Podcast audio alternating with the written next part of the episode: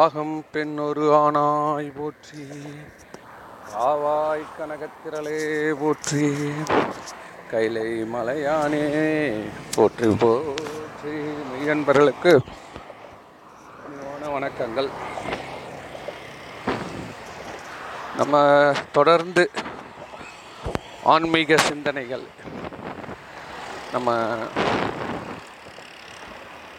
ஆய்ந்து கொண்டு வருகிறோம். சிந்தனைகளை நாம் ஒரு கருத்தை எடுத்து அதை ஆய்ந்து கொண்டு வருகிறோம். எது கரெக்டு எது தப்பா? எது ப்ராக்டிக்கலாக இருக்கும்? இது வந்து சிந்திக்கிறதுக்கு இதை பற்றி ஒரு நிலைக்கு வர்றதுக்கு ஆன்மீகத்தில் நம்ம பல வருஷம் பயின்று இருக்கணும். என்னென்னா எப்போவுமே அறிவாலேயே நம்ம இறைவனை நெருங்கிட முடியாது. முதல்ல கொஞ்சம் சில சாதனங்கள்லாம் தேவைப்படுது. அதனால தான் நம்ம திருக்கோயிலுக்கு அடிக்கடி போகிறதாலையும் திருவிழாக்களில் கலந்துக்கிறதாலையும் நமக்கு வைப்ஸ் வைப்ஸ்னு அந்த வைப்ரேஷன் அது கொஞ்சம் ஆட்டோமேட்டிக்காக இம்ப்ரூவ் ஆகும். அப்போ அதில் நமக்கு ஒரு லைஃப் இன்ட்ரெஸ்ட் வரும். அதுக்கு அப்புறமா தான் அது பிரெயினுக்கு இந்த மைண்ட் லெவலுக்கு போகும். ஃபஸ்ட்டு நம்ம உடம்புடைய சுகம் கண் காது உடம்பு மூக்கு வாய் இது எல்லாத்துக்குமே அந்த வைப்பு போகணும். அதுக்கப்புறம் நேரம் எடுத்தோடனே பிரெயின் போது வச்சுப்போமே இவைகளெல்லாம் இன்ட்ரெஸ்ட் காட்டாது. அதனால் ரொம்ப நேரம் அதால் சொன்ன பாருங்க இந்த பேட்ரி சார்ஜ் நிற்காது நமக்கும் கடவுளுக்கும் உள்ள ஒரே வித்தியாசம் என்னென்னா அவர் எப்பவுமே அறிவாக இருக்கார். நம்ம அப்பப்போ அறிவாக இருக்கிறோம். அந்த அறிவு நிலை எப்பொழுதும் நம்முள்ள நம்முள் சிதம்பரமாக நடனம் ஆடிக்கொண்டு இருக்க வச்சுக்கோங்களேன். அதுதான் சித்தம். எதுக்கு அவ்வளோ தூரம் சிதம்பரத்துக்கு வந்து இவ்வளோ மரியாதை? எவ்வளோ கோயில் இருக்கிறப்போ சிதம்பரத்துக்கு எதுக்கு நம்ம ஆளுங்க இவ்வளோ மரியாதை கொடுத்தாங்கன்னா அதில் வந்து வெளி அண்டம் பேரம்பலத்தில் இறைவன் ஆடுகிறான் அதே மாதிரி நம்ம உள்ளேயும் ஆடிக்கொண்டு இருக்கிறான் என்பதை ஒருவன் உணர்ந்து விட்டால் அவன் திருவடியை சென்று சேரலாம் அப்படின்னு காட்டுறது தான் அந்த திருவடியை வச்சு அந்த திருவடியும் தங்க கோபுரத்தில் வச்சானா பாருங்க சார். தங்க ஓடு சார். இருபத்தி ஒன்றாயிரத்தி அறநூறு ஓடு கரெக்டாக கணக்கு பண்ணி இருபத்தி ஒன்றாயிரத்தி அறநூறு தங்க ஓடு கட்டி வச்சுருக்காங்க சார். சோழ மன்னன். என்னடா இருபத்தொன்னாயிரத்தி அறநூறு எங்கேந்திரா வருதுன்னா ஒரு நாளுக்கு நம்ம விடக்கூடிய மூச்சின் அளவு. இருபத்தொன்னாயிரத்தி அறநூறு. எவ்வளோ அழகாக கண்டுபிடிச்சி வச்சுருக்காங்க பாருங்கள் பாடியை பற்றி எவ்வளோ பேர் வெளியில் சொல்கிறான் சார் இங்கே சூரியன் ஒளி படும் சாமி மேலே இங்கே வந்து இந்த தூண் மேலே ஒரு ஒரு மாதம் படும். இதெல்லாம் வெளியில் சார். ஒருத்தன் அகத்தை ஆராயிறான். ஆன்மீகத்தில் இருக்கிறவன் கடவுளை தேடுறவன் அவன் தன்னை தேடுறான் சார் முதல்ல. நம்ம உள்ள இருபத்தொன்னாயிரத்தி அறநூறு மூச்சு ஓடுதுன்றது அது உள்ள இதயம் இருக்குது அது உள்ள ஈசன் இருக்கிறான். அப்படின்றது தான் மேக்சிமம் நம்ம சொல்ல முடியும். இறைவன் எங்கே இருக்கான்றது. ஏன்னா அதுக்கு மேலே நம்ம வந்து ஒரு குறிப்பு காட்ட முடியாது. அது அதுக்கப்புறம் அது வந்து சொல்லக்கூடிய நிலையில இல்லை. மோனம். இந்த மோன நிலைக்கு போயிடுவாங்க. அதனால பேசுறேன்னு வந்தப்போனா மேக்சிமம் ஒரு குறி எப்படி காட்டுறோம்னு சொன்னாடே உன்னுடைய இதயத்தில் இதய குகையில் இறைவன் நடனம் ஆடிக்கொண்டு இருக்கிறான் சரி. அதனால் அவன் என்ன பண்ணான்னா இருபத்தொன்னாயிரத்தி அறநூறு ஓடுகளை போட்டு ஒரு இதய வடிவில் செஞ்சு அது மாதிரி தான் அந்த சிதம்பரம் சிற்று அம்பலம். சிறிய அம்பலம் சார். நம்ம உடம்புல ஆடிட்டு இருக்கிறது வந்து சிறிய அம்பலம். இந்த சிறிய அம்பலத்தை நாம் எப்பொழுதுமே நாம் போற்றி கொண்டு இருந்தால் பேரம்பலத்தை அடையலாம். அதனால தான் இந்த சிதம்பரம் கோயிலுக்கு அவ்வளோ மரியாதை. அந்த தத்துவத்துக்கு தான் சார். வேறு ஒன்றும் இல்லை. அந்த தத்துவத்துக்கு. அதனால தான் சுவாமி வெளியில் வர்றார் மூலவரே உச்சவராக வர்றாரு அங்கே தான் எங்கேயுமே கிடையாது. மூலவர் உச்சவராகாரு ஏன் இதனால் அப்படின்னா இந்த தத்துவம் சிற்றம்பலம் வெளிப்பட்டால் பேரம்பலமாக ஆகிறது என்ற அந்த தத்துவத்துக்காக தான் அந்த சிதம்பரத்துக்கு அந்த மரியாதை.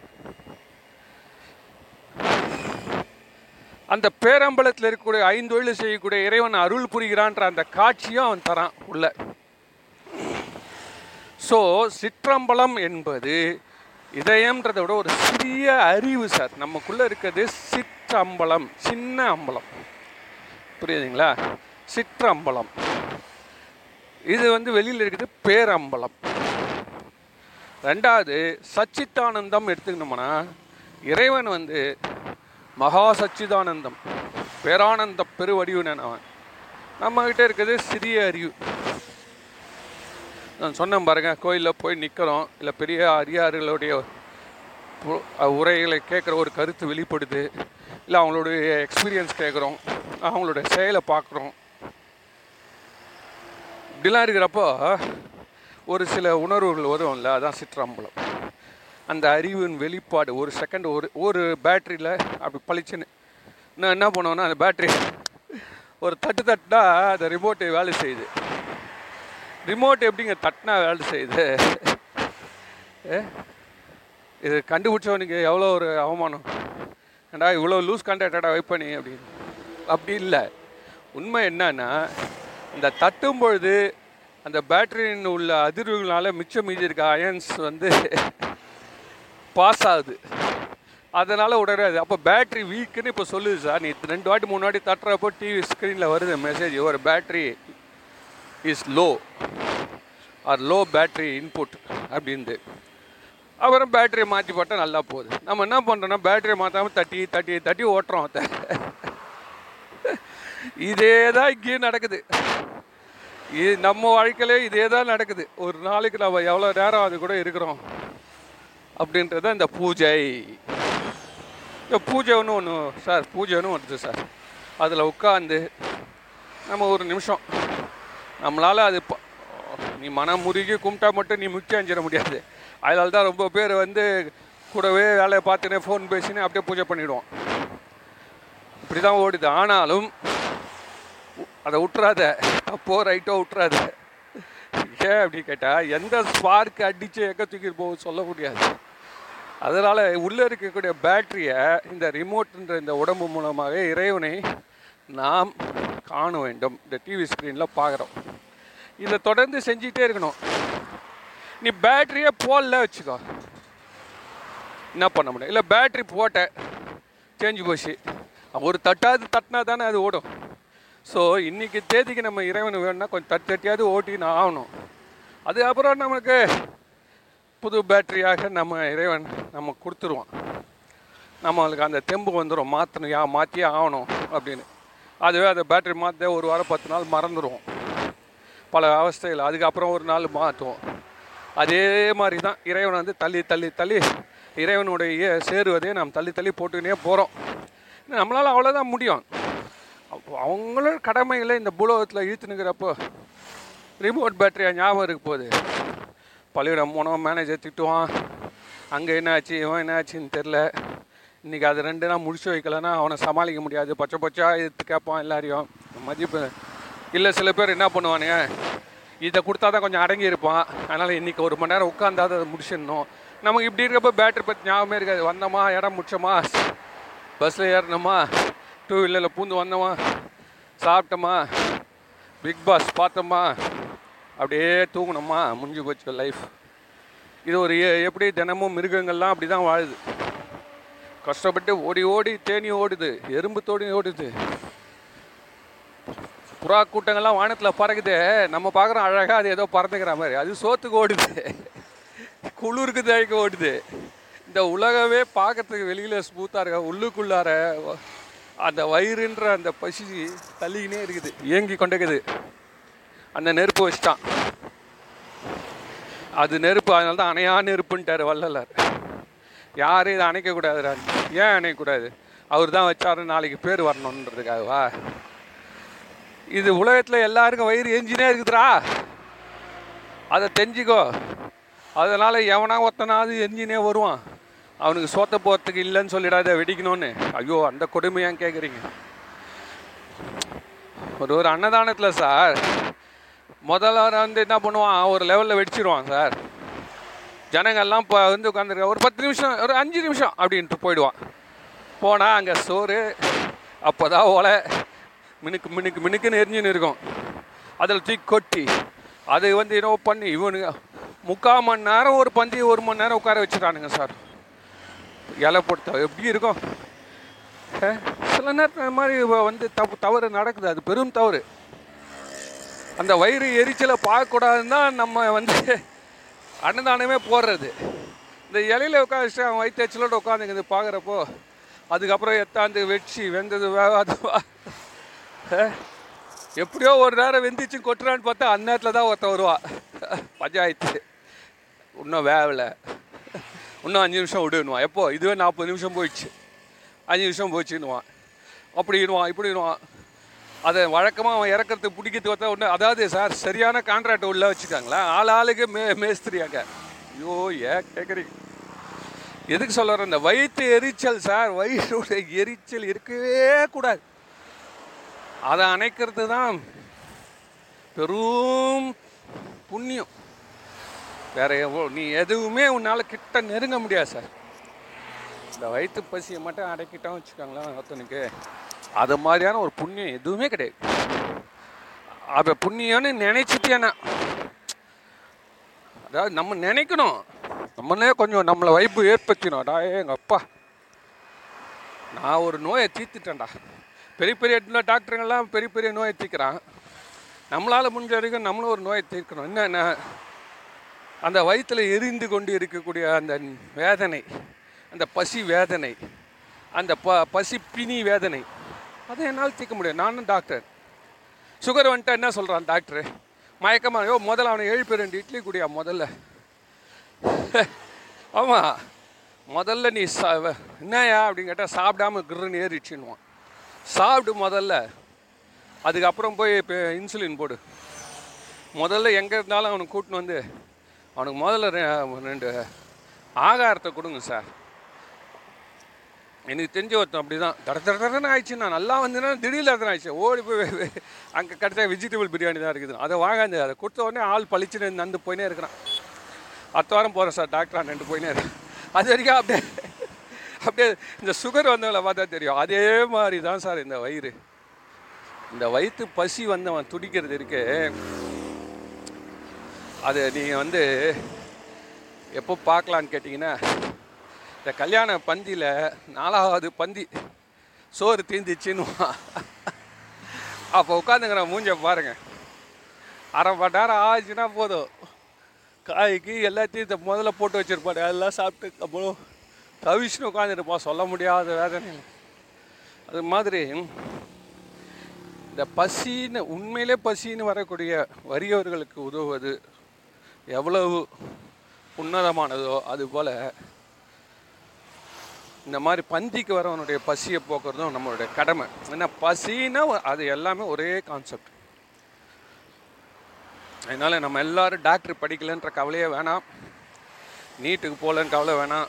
நீ உண்மையிலே இந்த உலகத்துக்கு நீ டாக்டர் ஆகணும்னு நினச்சேன்னா பசிப்பினி மருத்துவனா பசிப்பினி மருத்துவன்றது என்ன தெரியுங்களா? அந்த டாக்டர் தான் கைலாயத்தில் ஃபஸ்ட்டு இடம். இந்த டாக்டர்லாம் துட்டு வாங்கி தானே பண்ணுறான் ஸோ அவனுக்கு வந்து அங்கே வந்து இது ஒரு தொழில் வை அவன் வயிற்று பழப்புக்கு அவன் பண்ணுறான் அதை இறைவன் கணக்கில் எடுத்துக்க மாட்டார். அவன் எவ்வளோ பெரிய டாக்டர் இருந்து எவ்வளோ பெரிய சர்ஜரி பண்ணி காப்பாற்றினாலும் ஆனால் ஏன் அப்படின்னா தொழில். நீ வந்து உன்னால் எங்கேயோ முழ உழைச்சி சம்பாரிச்சு எடுத்தாந்து உங் ஒரு தானமாக நீ வந்து சோறு நீ கொடுக்குறப்போ உன்னுடைய ஆன்மா வந்து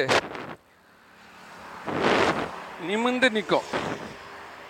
துட்டு வாங்கிட்டு நீ என் ஹோட்டலில் இருக்கிறவன் நிமிந்து நிற்க முடியுமா? அன்னதானம் பண்ண மனசுக்குள்ளார நீ மனசுன்னு எடுத்துக்கிட்டா அவன் மனசில் இருக்கக்கூடிய அந்த ஆன்ம சக்தி இருக்குல்ல? அவன் வாழ்க்கையை திரும்பி பார்க்குறப்போ ஏய் நான் போட்டேன்டா ஆயிரம் பேருக்கு சோறு. நான் என்ன சம்பளக்காரன் நான் என்ன வாழ்க்கை நானே ஒரு ஆயிரம் ஆயிரம் பேருக்கு வருஷத்தில் ஒரு நாள் சோறு போடுறேன்டா. அப்போ அவன் எப்படி இருப்பான்? பா அந்த இறைவனுடைய நிலைக்கு அவன் கொண்டு அப்படி ஜம்ப் ஆகுறான் மிதக்கிறான். ஹோட்டலில் ஆயிரம் பேருக்கு தினம் ஆயிரம் பேர் சோறு போடுறாரு அவர் என்ன நினைப்பார்? நான் ஆயிரம் பேர் போட்டேன்னா துட்டு வாங்கிட்டு போட்டேன் அப்புறம் என்ன? சொல்லு. அவர் வந்து அதை எப்படி பெருசாக வந்து இறைவன் முன்னாடி என்னப்பா கணக்கு எழுதுவார்? என்னென்னப்பா பண்ண அப்படின்னா? கணக்கு எழுதுவார்னா என்ன அர்த்தம்னா நம்ம ஆன்மா மற்றவங்களை விட கம்பேர் பண்ணுறப்ப நம்ம உயர்ந்து நிற்கணும்னா பெரும் செயலை பண்ணியிருக்கணும் மற்றவங்க நன்மைக்காக. மற்ற உயிரில் இருக்க சிவத்துக்காக நீ பண்ணியிருக்கணும். எந்த பிரதிபலன் பார்க்காம பண்ணணும். அதுதான் சார் ரொம்ப முக்கியம். இந்த அடியார்கள்லாம் இந்த நாயன்மார்கள் வரலாறுலாம் பார்த்தீங்கன்னா யாருனே தெரியாது சார் முன்ன பின்ன ஒருத்தன். அவனுக்கு என்ன சார் அவ்வளோ மரியாதை? இப்போ ஒரு நம்ம ஊருக்கு வந்து ஒரு எம்எல்ஏ வராரு கவுன்சிலர் வராருன்னா அவருக்கு செஞ்சவனா அவர் போய் சொல்லுவார். மனசு போய் அந்த ஏரியாவில் அவன் அந்த அவன் நல்லா கவனிச்சான் செலவு பண்ணுறான் அவன் அப்படின்னு. பஞ்ச பனாத பர்தேசி பக்கிரி. இவன்லாம் வரான் சார். இவனுங்க அவருக்கு இருக்கிற மாதிரியே ட்ரீட்மெண்ட் பண்ணுறான் சார். எம்எல்ஏவுக்கு பண்ணுற மாதிரியே. நாளைக்கு அவன் போய் எங்கேயும் சொல்லக்கூட மாட்டான். அவன் ஒரு ஊராக போயின்னு இருப்பான். அன்றைக்கி ஒருத்தன் அப்படி தான் ஒரு வடநாட்டிலேருந்து ஒரு இந்தி சாமியார் ஒருத்தர் வராரு. ஹைவேஸில் என்னை பார்த்து கேட்குறாரு தாம்பரத்தாண்ட கேட்குறாரு சார் இப்படியே போனால் ராமேஸ்வரம் வருமான்னு கேட்டார். ராமேஸ்வரத்துக்கு இந்த வழிதானேன்னு கேட்குறாரு சார். ஏதோ இங்கே ஊரப்பாக்கத்தாண்ட ராமேஸ்வரம் இருக்கிற மாதிரி. க- சாதாரண ஒரு முக்கால் வேஷ்டி கட்டின்னு மேலே ஒரு துண்டு போட்டுன்னு ஜோல்னா பை போட்டுன்னு கழுத்தில் ருத்ராட்சரம் மாலை ஒல்லியான தேகம் சார். தலை முடி வந்து ஜடா முடி மாதிரி இருக்குது சார். அதாவது சாதாரணமாக கேட்குறான் ராமேஸ்வரத்துக்கு இப்படி தானே போனோன்றான். உண்மையிலே நடந்த விஷயம் சார் இது. நம்ம இந்த மாதிரிலாம் எங்கன்னா யார் என்ன நம்ம கேட்ப முடியுமா? நம்ம இங்கேருந்து டெல்லி போகிறோம் உடனே அங்கே போய் நின்று எங்கே கும்மிடி பூண்டியா நின்று சார் டெல்லிக்கு இந்த ரூட்டு தானேன்னு கேட்டா? இல்லை கல்கட்டாக்கு இந்த ரூட்டு தானே. சிரிக்க மாட்டானுங்க அவனா டேய் போடா போய் ட்ரெயின் புக் பண்ணு ஃப்ளைட்டு புக் பண்ணு இங்கே வந்து நீ கேட்டுனுக்கிறேன் ம்? நடக்கிற மேட்ரா இதெல்லாம் உங்களாலலாம் குடும்பத்தில் இருக்கவன். ஆ? அதாவது அதாவது அவன் எப்படின்னா அங்கே ராமேஸ்வரம் முடிச்சிட்டோன்னே நம்ம ஊர் தான் பாத யாத்திரை போகிறோம் திருப்பதி வரைக்கும் போயிட்டு வந்துடுவோம் வரப்போ பஸ்ஸில் வந்துடுவோம் டீலக்ஸ் பஸ்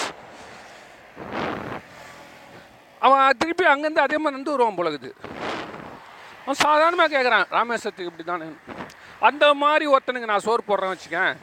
அதோட நான் அவனும் பார்க்க போகிறது கிடையாது. ஏன் உழைப்பு பத்து ரூபா வேஸ்ட் ஆகும் இதே நான் வந்து ஒரு எம்எல்ஏக்கோ அவன் கார் டிரைவருக்கோ அவன் பியூனுக்கோ போனோன்னா அங்கே லைனில் நிற்கிறப்போ அட்லீஸ்ட் இந்த ஆள் அங்கே சோறு போட்டான்னு கொஞ்சம் முன்ன விடுவான். எனக்கு இன்னும் பலன் கண்ணுக்கு தெரிய போகுது? இவனுக்கு சோறு போகிறதால அப்படின்னா நான் வந்து எல்லாத்தையும் சிவமாக பார்க்குறேன். அவன் உள்ள பெரும் சிவம் உட்காந்துருக்கு சாமியார் உள்ள. பெரும் சிவம் அவன் சாதாரண மனிதனோட பெரும் ஆள் அவன். எவ்வளோ பெரிய கொள்கையை வா- வச்சுன்னு வாழ்ந்துன்னு இருக்கான். பெரும் இறைவனை பா சந்திக்கணும் இறைவனை தரிசிக்கிறது மட்டும் ஒரே பொழப்ப வச்சுன்னு வாழ்ந்துன்னுக்கிறான்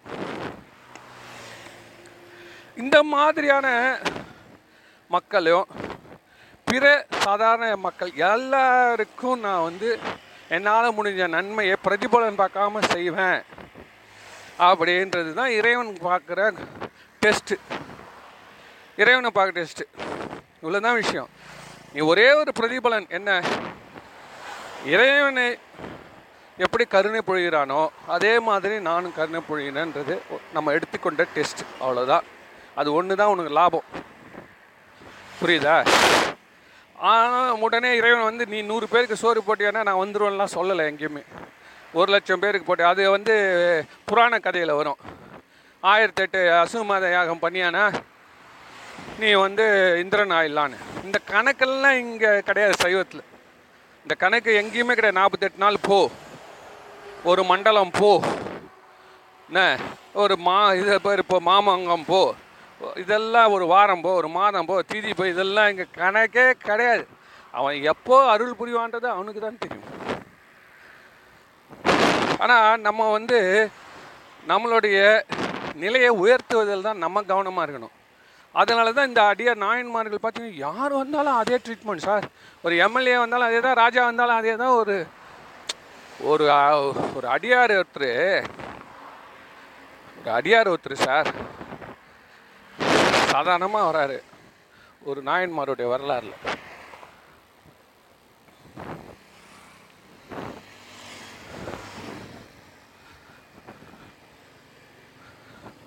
இந்த மாதிரி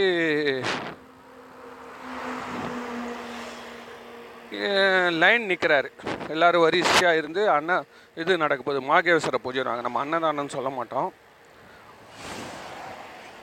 சிவனடியார்களுக்கு உணவு விடுவது மாகேஸ்வர பூஜை. அன்னதானன்ற ஜென்ரல் ஆனால் சிவனடியார்களுக்கு பண்ணுறது வந்து அந்த வரிசையில் ஒருத்தர் வந்து நிற்கிறார்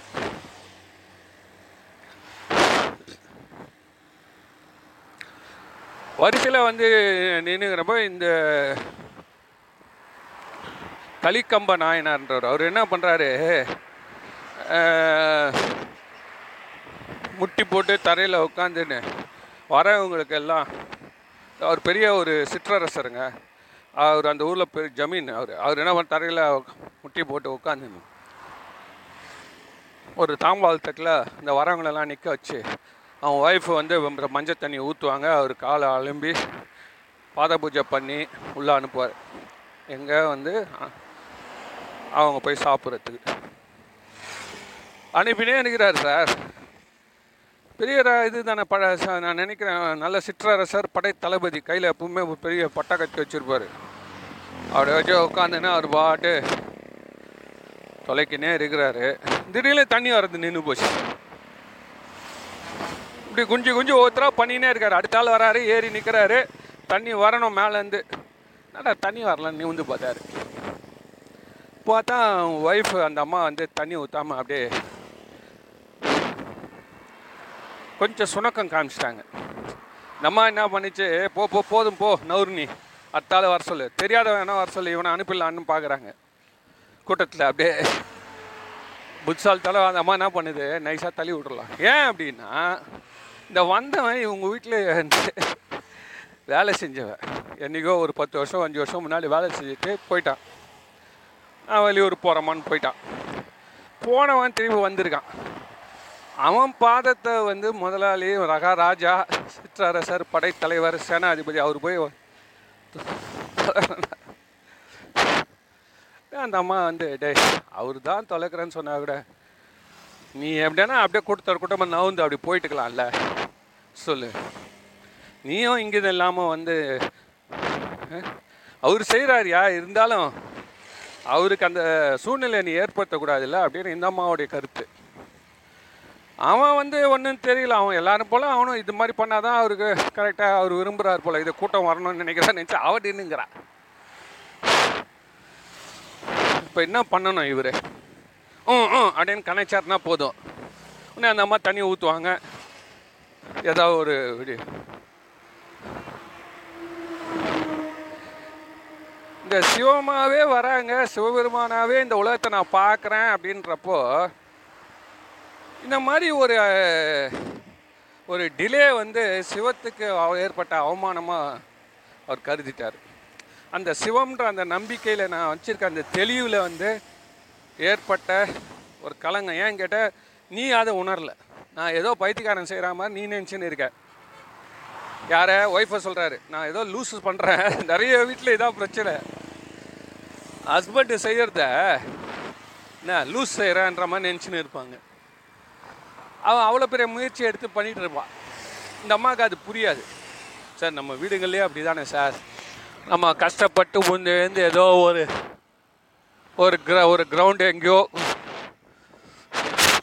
ஊருக்கு வெளியில் வாங்குகிறோம் என்ன? ஆனால் அந்த நேரத்தில் நம்ம குடும்பத்தில் எவ்வளோ தேவைகள்லாம் இருக்குது. அந்த அம்மாவுக்கு ஒரு ரெண்டு செயின் வாங்கி போட்டால் போகிற இடத்துல மதிப்பாயிட்டுன்னு போகலாம் இந்த பைக்கு லொடலொடன்னு ஆடின்னு இருக்குது இந்த பைக்கை அது மாற்றணும் காரு கொஞ்சம் மாற்ற வேண்டியதாக இருக்குது. வீடு சுண்ணாம்படிக்கணும் எவ்வளோ பிரச்சனைகள் இருக்குது. அம்மா அப்பாவுக்கு ஒரு ஆப்ரேஷன் பண்ண வேண்டியதாக இருக்குது. இப்படிலாம் இருக்கிற நேரத்தில் ஏதோ நெக்கி நெக்கி ஒரு பிளாட் ஒன்று வாங்கி வச்சுற சார் நீ. இவன் வீட்டில் ஒய்ஃபை தெரிஞ்சுட்டு திட்டு திட்டு வீட்டில் ஒரே கலாட்டா நடக்கும். புரிஞ்சிக்க மாட்டாங்க.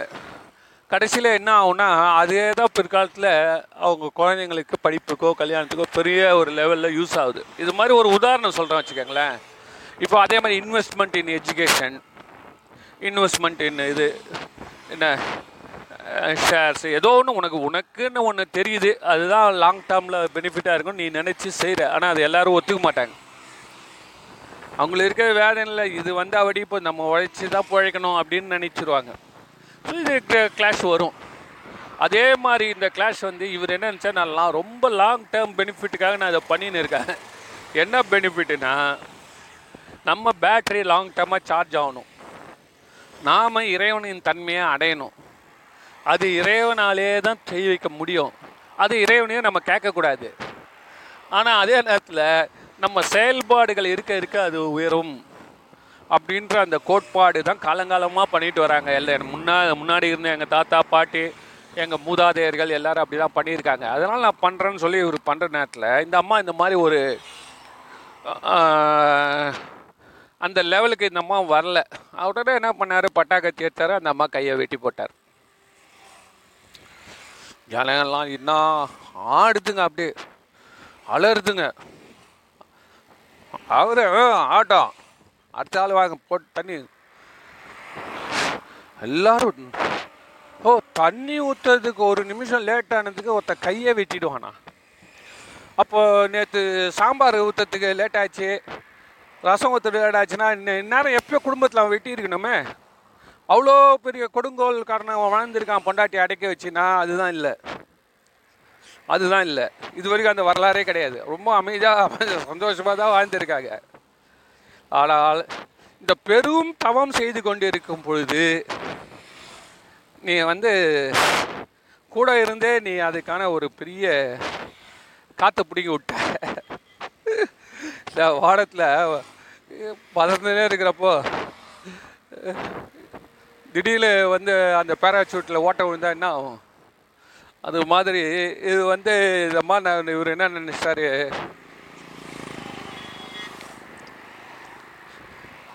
இவ்வளோ பெரிய ஒரு செயல் நான் வந்து பண்ணிட்டு இருக்கேன்.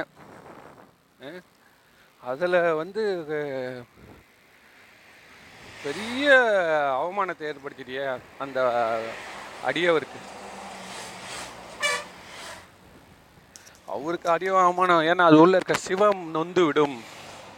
அந்த சிவத்துக்கு தானே இந்த ரியாக்ஷன் போகுது ஆக்ஷன் ரியாக்ஷன்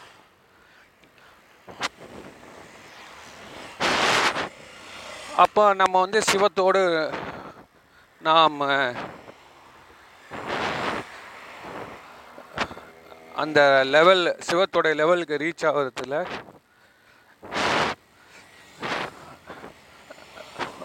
ஒரு கொகசிவ்னஸ் இல்லை ஒரு ஒத்துமை இல்லை. கொகசிவ்னஸ் இல்லை. ஒரு ஒத்துமை இல்லை. என்னாலேயே அதை செய்ய முடியல அப்படின்னா நான் என்னத்துக்கு அதாவது அவர் செய்தது வந்து இந்த காலத்துப்படி பார்க்கக்கூடாது. அதோடைய நோக்கத்தை தான் நம்ம பார்க்கணும். ஏன்னா முன்னே அப்போல்லாம் அந்த காலத்தை ஏற்றாம உடனே இறைவன் வந்துடுறாரு. உடனே வந்து இறைவன் காட்சி கொடுத்து இந்த நிகழ்ச்சி நடந்த உடனே அந்த இறைவன் அவங்க வாழ்க்கையை சிவலோகத்துக்கு அழைச்சின்னு போயிடுறாரு. இப்போ நடக்குமா? நடக்காது. எதுக்காக சொல்ல வரேன்னா அந்த நம்பிக்கையின் விளைவு அவங்க அவ்வளோ அழகாக நிறைவேற்றினாங்க வாழ்க்கையில். எடுத்துக்கொண்ட கொள்கை அந்த கொள்கையை நோக்கி செல்வது. அதனால தான் சரித்திரத்தில் இன்னைக்கு இறைவன் வந்து அவங்களுடைய அன்பை கொள்கையை வெளிப்படுத்த தான் இந்த மாதிரி நிகழ்ச்சிலாம் நடத்துறது. அந்த மாதிரி நிகழ்ச்சிகள் எல்லாம் வந்து சோதனைகள் அல்ல. அவர் எல்லாமே இறைவனை வந்து அவர் ஆட்கொள்வதற்காக நெருங்கி வந்துட்டார். அப்போ வழியில் இருக்க சின்ன சின்ன தடைகளெல்லாம் வெடித்து சுத்துறப்போ அதெல்லாம் ஒரு காவியமாக வரலாறாக நம்மளுக்கு வடிக்கப்பட்டிருக்குது. இறைவன் கிட்ட வரப்போ இந்த மாதிரி ஒரு பெரிய ஒரு ஒரு என்ன சொல்கிறது ஒரு எக்ஸ்ப்ளோஷன் நடக்கும் இந்த மாதிரிலாம். ஓடி வரான் இறைவன். நம்மக்கிட்ட இருக்க அழுக்கெல்லாம் தூண்டி தா அப்படியே ஆ- அதை வந்து விலக்கி காட்டுறது. அதனால தான் இறைவனை காட்சி தரார் அந்த அன்பு இருந்தால் இப்போ கூட வருவார். அந்த அன்புனோட அந்த நிலையை வந்து உயரணும். அந்த நிலை உயரணும். தன்னை மறக்கணும். தன்னை மறந்து எல்லாம் சிவம் அப்படின்றது தான் அந்த நாயன்மாரில் வரலாறு. எதுக்கு சொல்ல வரேன்னா இப்போ நம்ம எங்கேருந்து ஆரம்பிச்சோம் நம்மளுடைய இந்த மாதிரியான துண்டுகள் அந்த நேராக பிரெயின் மைண்டு லெவலில் போய் நம்ம இறைவனை வணங்குறதுக்கு முன்பாக இந்த மாதிரியான பூஜை புனஸ்காரங்கள் விழாக்கள் வழிபாடுகள் அன்னதானம் எனப்படும் இந்த மாகேஸ்வர பூஜைகள் கோயில் திருப்பணிகள் அப்புறம் தினப்படி பூஜைகள் இதெல்லாம் நம்மளுக்கு கொஞ்சம் கொஞ்சமாக அப்படியே கூட்டிகிட்டு போகும். கடைசியில் தான் அந்த சிற்றம்பலத்தில் வந்து இறைவன் முழுசும் நடன ஆட அப்புறம் தான் அது அறிவு. எப்பொழுதும் நம்ம அந்த தலையில் ஒரு கிரீடம் மாதிரி இருக்கணும் சார். தொப்பி போட்டுங்க சார் இல்லைன்னா பேசாமல் நடராஜா படம் போட்டு. நிறைய பேர் அதுதானே இந்த சீக்ஸ் எல்லாம் தலைப்பா கட்டிக்கிறாங்க. ஏன்னா அந்த அந்த கொள்கையை நான் ஏந்தி கொண்டே இருக்கிறேன். சீக்கியர்கள் எங்கே போனாலும் சார் மிலிட்ரி அவன் ரூலை மாற்றிக்கிறான் நான் நியாயம் இல்லை. எங்கே? எல்லா வெளிநா மாடுகளில் அவங்க எங்கே இருக்காங்களோ அவன் எங்கே போய் எந்த வேலை செய்தால் அந்த யூனிஃபார்ம் கோட் ஆஃப் கான்டாக்டை வந்து அவனுக்கு ஏற்ற மாதிரி மாறிக்கிறான்.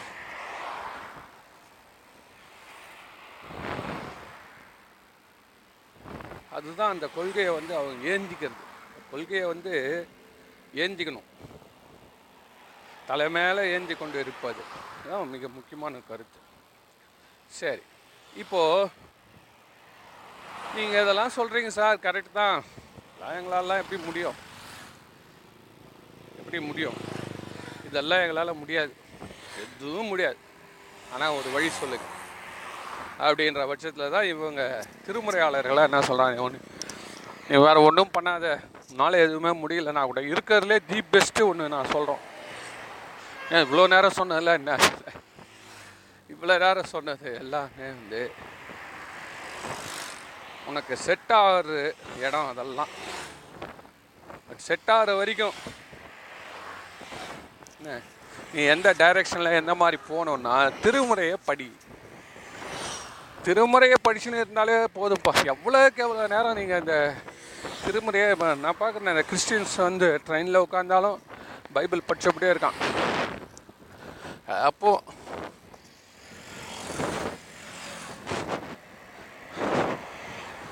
அது நம்ம அது தப்பு இல்லை அதே மாதிரி தான். அதெல்லாம் நம்மளுக்கு மேக்ஸிமம் சொன்ன உடனே நம்ம உடனே என்ன பண்ணுவோம்? அந்த மாதிரி மத வெறி இருக்கக்கூடாது. கரெக்ட் தெளிவாக இருக்கணும். படிக்கிறோம் படிக்கிறதால என்ன வரணும்னா சகஜ யோகம் சகஜமாக பழக்கத்துக்கு வரணும். ஒத்தனை தூக்கி ஒருத்தனை இறக்கி பேசுவது வந்து ஆன்மீகம் இல்லை. நம்ம வந்து ட்ரெயினில் போகிறோம் நம்ம அப் அம்மா நம்மளுக்கு ஒஸ்தி. நம்மளாம் தூக்கத்தில் எழுப்பி பால் ஊட்டியிருக்கா சாதம் போட்டிருக்கா அதை போயிட்டு ட்ரெயினில் உட்காந்து எங்கள் அம்மா ஒஸ்தி எங்கள் அம்மா ஒஸ்தி எங்கள் அம்மா ஒஸ்தின்னு சொல்லி தானே எங்கள் அம்மா மட்டும் ஒஸ்தி இல்லையாடானுவான் ஒரே கூச்சல் குழம்பு நீ உள்ளுக்குள்ளார வச்சுக்க அம்மா ஒஸ்தின்னு. ஒவ்வொருத்தரும் சொல்லியே ஆகணும். தப்பே கிடையாது. எங்கள் அம்மா அவங்க அவங்களுக்கு அவங்க மதம் ஒஸ்தி தான். சந்தேகமே கிடையாது. ஆனால் சமூகத்தில் வந்து அமைதியும் இருக்கணும். சத்தம் வரக்கூடாது. சார் நான் நம்ம கோயிலே சொல்கிறோம் சார். கோயிலில் போய் நீ கும்பிட்டா கூட சரி. சாமியாண்ட போய் நின்று உனக்கு இஷ்டப்பட்டபடி கத்தி நிறுவன அவன் கும்பிட வரான். அவனுக்கு அதுக்குன்னு இந்த மண்டபம் இருக்குது. அந்த மண்டபத்தில் உட்காந்து தேவாரம் பாட யார் வேணாம் ஒரு ஒழுக்க ஒரு ஒழுங்கு வேணும். அப்போ தான் இயங்க முடியும். நீ சொல்கிறது உண்மையாக கூட இருக்கலாம். உனக்கு மதம் தான் ஒஸ்தின்றது உன் அனுபவம். உங்கள் அம்மா தான் உனக்கு சில பேர் எல்லாருக்குமே எல்லா அம்மாவுமே எல்லாத்தையுமே சொல்லிடுது இல்லையே? எவ்வளோ பேர் பார்க்குறோம் அம்மா வந்து ரோட்டில் விட்டு போயிடுறா. தொட்டில் குழந்தைன்றான். நோ சொல்லிட்டு போயிடுறா. அதனால் சில பேருக்கு சில மதங்கள்லாம் தாழ்ந்த நிலையில் இருக்கும். அந்த அனுபவம் கிடைச்சிருக்காது. அவனுக்கு இந்த பிரிவில் அதோடைய விளைவு. ஆனால் பெருமா பெரும்பாலான பேருக்கு என்ன தாய் வந்து நைன்டி பர்சன்ட் எல்லாருக்கும் தாய் என்ன? செத்த உடனே தான் மதிப்பு அதிகமாக தெரியும் தாய் மேலே. அந்த க- அந்த கேள்வியே கொஞ்சம் ஜெலு குறும்பு பிடிச்சது தான் அதில் ஒன்றும் சந்தேகம் இல்லை. அது மாதிரி அந்த தா இது ரெண்டு பேரும் அடிச்சு கட்டி நிற்கிறது நிறைய பார்க்குறோம் இந்த நேற்று ஒரு நியூஸ் போட்டுக்கிறாங்க சார். கடலூரில் ஒருத்தன் சபரிமலைக்கு போகிறதுக்கு அப்பா அம்மா பணம் கட்டுக்கிறான். அவனுக்கே நாற்பத்தஞ்சு வயசு இருக்கும். அந்த கே அவங்க ரெண்டு பேருக்கு அறுபத்தஞ்சு எழுபது வயசு இருக்கும். அவங்க ரெண்டு பேரும் இப்போ ஆஸ்பத்திரியில் படுத்துங்கிறாங்க ஃபுல்லாக உடம்பு ஃபுல்லாக கட்டு போட்டு என்னென்னா கட்டை எடுத்து அடி அடின்னு அடிச்சிட்டான். செம்மாடி அடிச்சிட்டான். ஏன்டாண்ணா சபரிமலைக்கு போகிறதுக்கு காசு கொடுக்கல? நந்து போ. பிச்சை எடுத்துன்னு போ. சுவாமி இன்னும் நல்லாவே உனக்கு அருள் புரிவார். ஒரு கிழவன் கழிட வச்சுட்டியாடா இவன் என்ன சொல்லுவா? பென்ஷன் வச்சுங்குது கேள்வி. கொஞ்சம் கொடுத்து உதவுனா உதவ மாட்டேன்டா. அடுத்த மாதம் கொடுத்துட்றேன். கொஞ்சம் முன்ன வச்சு கொடு. இவ்வளோ நான் தானே ஆஸ்பத்திரிட்டு போனேன். ஏன்னா இது ஏன் இப்படி பணம் இப்படி பிடிச்சி வச்சுக்குது? இது மாதிரி இவனுடைய தரப்பில் இவன் சொல்லுவான். அவங்க தரப்பில் அவங்க என்ன சொல்லுவாங்க? ஐயோயோ போன வாட்டியை ரொம்ப லேட் பண்ணிட்டான். இந்த மாதிரிலாம் இனிமேலாம் கொடுக்கக்கூடாது. இது வந்து அவங்களுடைய பொருளில் இருக்கு இவ்வுலக இல்லை. அந்த அந்த கருத்து உண்மையான கருத்துன்னு உணரணும். ஆமாம் ஆமாம் பொருள்லாம் யாரும் தரமாட்டா. தத்தா அவள் போயிடுவா. கரெக்டு தான் அப்படின்னு அதனால் நம்மளோட நடவடிக்கைகள் கரெக்டாக இருந்தால் கரெக்டாக வரும். நம்ம ஏதோ ஒரு இடத்துல கொஞ்சம் உரிமை எடுத்துட்டோம்.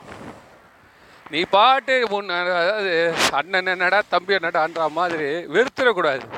அதே நேரத்தில் உள்ளுக்குள்ளார இருக்கணும். புளியம்பழத்தில் ஓடுன்னு உதாரணம் சொல்லுவாங்க தெரியுமா?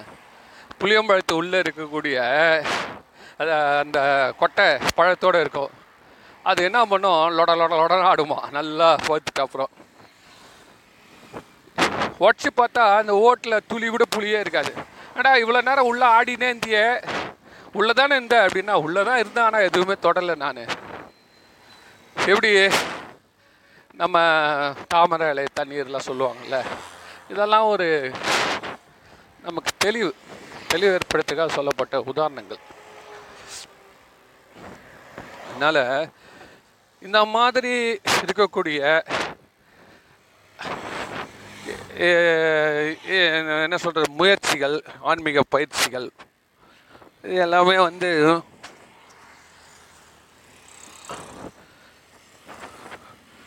நம்ம வந்து செய்கிறப்ப நம்மளுடைய மதம் தான் உஸ்தி அப்படின்றது கண்டிப்பாக ஒவ்வொருத்தனுக்கும் இருக்கணும்.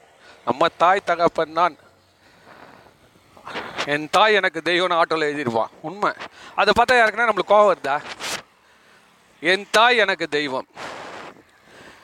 என் தாயே உனக்கு தெய்வம்னு சொன்னாதான் கோவம் வரும். அதுதான் இவங்க கிறிஸ்டின்ஸ் என்ன பண்றாங்க? இயேசுவே மீட்பர் அப்படிடுவா அப்படின்னு தான் அங்கே பிரச்சனை வருது. அது வந்து மற்ற கண்ணை ஊற்று இதுவே வந்து என் தெய்வம். எனக்கு தெய்வம் என் இயேசு. ரைட்டுப்பா நீ வச்சுக்கப்பா. அது யாரும் ஒன்றும் சொல்ல போகிறது கிடையாது. புரியுதா? எனக்கு தெய்வம். உண்மைதான்.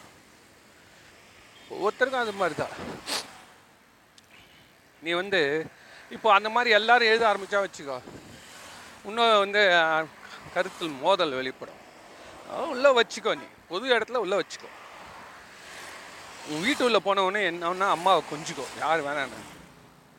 இது என்னன்னா ஒரு சோஷியல் டிசிப்ளின் வரணும். அது மாதிரி தான். நம்மளுடைய சமுதாயத்தில் வந்து நம்ம எந்த அளவுக்கு இறைவனை தலைப்பாக கட்டிக்கிறோம் நம்மள கூட உண்டு. வந்து தலா ஜடாமுடி தலைமுடியை வளர்ப்பதும் திருநீர் அணிவதும் ருத்ராட்சரம் அணிவதும் சைவர்களுக்கு மிகப்பெரிய ஒரு குறியீடு. மிகப்பெரிய ஒரு குறியீடு. அதை வச்சுக்கலாம். ஆனால் அதுக்காக நம்ம வந்து மற்றவங்க கூட வந்து பொது வெளியில் மிங்கிள் ஆகுறது. ஃப்ரெண்ட்ஷிப்பாக போகிறது இதனால் எந்த விதமான தடையும் ஏற்படுத்தாமல் பார்த்துக்கணும். அவ்வளோதான் விஷயம். இதனால் எந்த தடையும் ரிலேஷன் வரக்கூடாது. புரியுதா நம்மளுக்கு? ஸோ இந்த மாதிரி ப்ராக்டிக்கலான ஒரு மதம் தான் நமக்கு சைவ மதம். இதே ஒன்றும் புரிஞ்சிக்காமல் ரொம்ப பேர் ரொம்ப பேர் ஏதோ ஏதோ பேசிட்டு உட்காந்துருக்கானுங்க அதெல்லாம் நிறைய விளக்கங்கள்லாம் நான் வந்து ஃபேஸ்புக்லேயும் போடுறேன். நான் அதையும் அதுக்கு முன்னாடி உங்களுக்கு சொல்கிறேன் இப்போ எதுக்கு சொல்ல வரேன் இந்த கதை இப்போ எல்லாம் எதுக்கு நான் சொல்ல வரேன் வந்து திருமுறை திருமுறையை மட்டும் புரியுதோ புரியலையோ? புரிஞ்ச வரைக்கும். நீ ஏன் ஒரு கருத்தை வச்சுன்னு கூட நல்ல கருத்தாக வச்சுக்க. புரியலன்னா அதை ஒரு நல்ல கருத்தை நீங்களே அதை வந்து ட- மாற்றி வச்சுக்க சார். இதான் அவர் சொல்ல வராரு போல இது. இதுதான் அவர் சொல்ல வராரு. ஆனால் நீ நல்லதாக முடிவு வச்சு கெட்டதுக்கு மட்டும் போயிடாரு உதவவே மாட்டார் அப்படிலாம். உலகமே அழிஞ்சிரும். செத்தே போயிடுவோம். என்ன அப்படி போயிடுவாங்க. இது இதெல்லாம் நீ வந்து நெகட்டிவ்க்கு யூஸ் பண்ணாத. உனக்கு கருத்து நல்ல அதுதான் அவங்களும் சொல்கிறது இதை இப்போ இதை ஆரம்பித்தது நோக்கமே வந்து பி பாசிட்டிவாக இரு. இறைவனை வந்து நல்லது செய்யணும் தான் இந்த பூலோகத்தில் முயற்சி பண்ணினுறான் அதை தடுக்கிறது நம்மளுடைய புத்தி தான் அப்படின்ட்டு நம்ம உணர்ந்தால் போதும். அதனால் இதை தொடர்ந்து நம்ம மேலும் பேசுவோம். நன்றி வணக்கம்.